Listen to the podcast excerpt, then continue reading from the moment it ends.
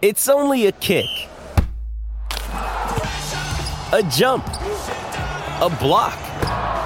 It's only a serve. It's only a tackle, a run. It's only for the fans. After all, it's only pressure. You got this. Adidas. Another day is here, and you're ready for it. What to wear? Check. Breakfast, lunch, and dinner? Check. Planning for what's next and how to save for it? That's where Bank of America can help. For your financial to-dos, Bank of America has experts ready to help get you closer to your goals. Get started at one of our local financial centers or 24-7 in our mobile banking app. Find a location near you at bankofamerica.com slash talk to us. What would you like the power to do? Mobile banking requires downloading the app and is only available for select devices. Message and data rates may apply. Bank of America and a member FDIC. What do you think about this statement that's been put out by Bulldog Well, before CEO you do Ameet it, before Bains? you before you read it, because Ameet is- he uh, spoke to Joshy Gabelich at uh, AFL.com.au. It may have been in response to something our man Kano said, but he did, he Kane was discussing uh, the Western Bulldogs situation with Bucks on Monday morning.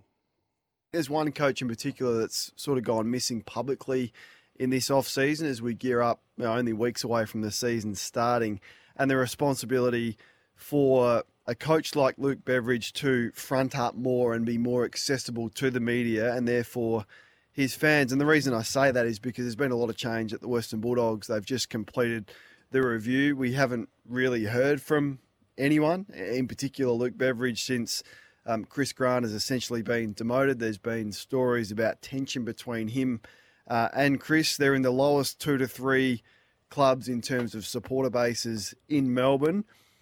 And I think we need to hear from him more. Essentially, he's been invisible this season. I'm calling it Where's Bevo? In, in a little Where's Wally costume.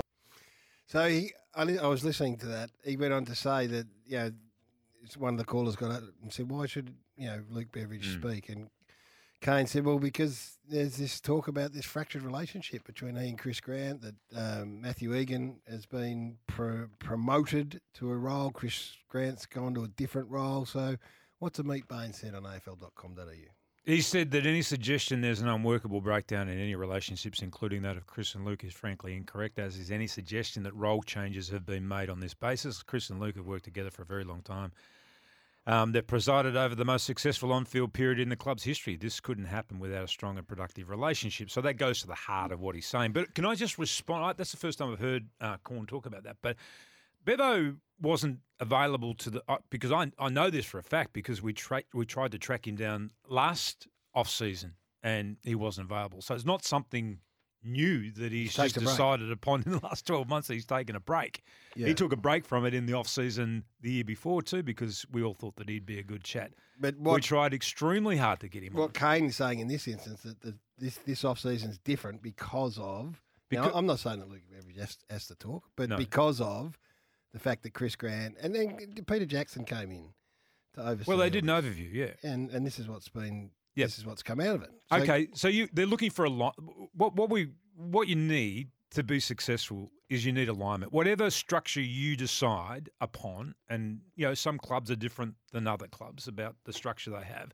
You need alignment. Mm-hmm. Like you need people buying in and accepting that. Okay, that's the way that we're going to align. Now maybe I don't know. We haven't spoken about it, so maybe maybe you know Ameet Bains. I, I, I take his word that they've got a great relationship and the re- may- maybe there are parts of the overview conducted by Peter Jackson that, that, that, that he wasn't happy. Maybe he didn't want the club to do that. Maybe he did. I don't know. We haven't spoken to him. So, but you know, like I can remember, and I said to you this to you off air this morning. You know, the last time somebody as a coach vehemently disagreed with the way the club was going about examining itself, and it was an internal examination that I can recall, is when Brian Cook did that down at Geelong with Bomber Thompson, and that ruffled his feathers like incredibly.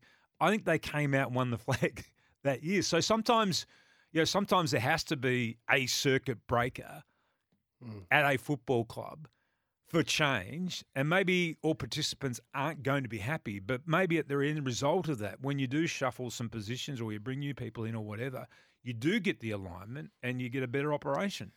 it, and unless you're intimately involved at a club, then you're speculating. Ross Lyon and Simon Lethlean addressed, you know, a similar Mm. issue months ago. Yep. Yeah, when we mightn't be best mates, but we're you know Simon's the CEO, this and that, and the speculation was that they weren't getting on, or that you know they were saw things differently. But they p- tried to put it to bed months ago, and then last week, uh, Simon Lethlean's gone. Mm. So now I'm not saying that's the case here from a Western Bulldogs point of view, but that. You know, Western Bulldogs fans have rightfully can grab a hold of this Ameet Bains statement and say, righto, everyone just back off. There, there it is. That's what Amit said. They get on. Everyone's fine. Life's good. We've heard that. That happens in footy. We've, we we hear that. Put the fire out. You know, if there is tension, calm the tensions. St Kilda did that, and then three months later, there's a change made. So that's why there's speculation surrounds this sort of stuff. Now, from this Western Bulldogs point of view, there may be absolutely nothing. They may be all on the same page, and away they go. Or, as we saw in the St Kilda situation, in four hmm. months' time, we may see a change. That's right. If the alignment is not there and they're not all working and swinging in the same direction, then you're right. In three months' time, we might realise that, okay, it hasn't worked. They're hmm. not happy and there may be further change. Yeah. So he did go on to say that Chris Grant remains the executive director of footy, ultimately responsible for the men's program and a critical leader of the footy ambitions. His focus is more into macro. Uh, this is where it gets Macro. macro areas like leadership strategy and innovation. And then Matt Egan's role allows the program to now have someone exclusively focused on the operational and performance aspects of the program. So it's all it's a little bit corporatey, but essentially they're saying look elsewhere. So I will I Yeah. take it on board, but I also take it with a little grain of salt to say "Uh, I don't know what's going on at the Western Bulldogs. Um, I'll watch with great interest. Won't really worry me if in four months' time Chris Grant goes or Can I ask you this question then? Do you think that Chris, uh, not Chris Grant, do you think that um, Bevo should stand up and say something? Make himself available? If we rang the Bulldogs and said, look, we'd love to have him on tomorrow morning, do you think he should come on our show and talk about all this sort of stuff? I think he'll come on our show on yeah on the Western Bulldogs membership day. I think Luke Beveridge would come on our show no problem. But do you think he should? Do you think he should now stand up and make some comment about what's taken place at the Western No, I don't think you should be dictated to by. If you're a really strong organisation, you don't get dictated to by media speculation, do you?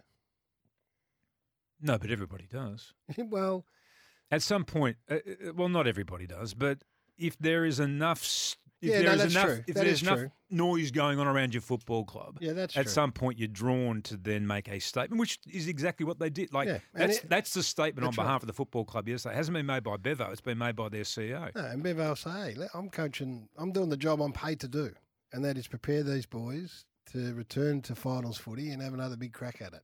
And it's a really important time for him. I mean, he's been there for a long time. He's a premiership coach. He'll go down as one of their greatest coaches in the history of that footy club. Well, I reckon I reckon the flag that they won is one of the greatest coaching performances in the last fifty years. S- Well, uh, and I think that that has that buys him the right to now go, try and go back to the well again. And we'll watch with great interest. It's a big, big year for the Western Bulldogs.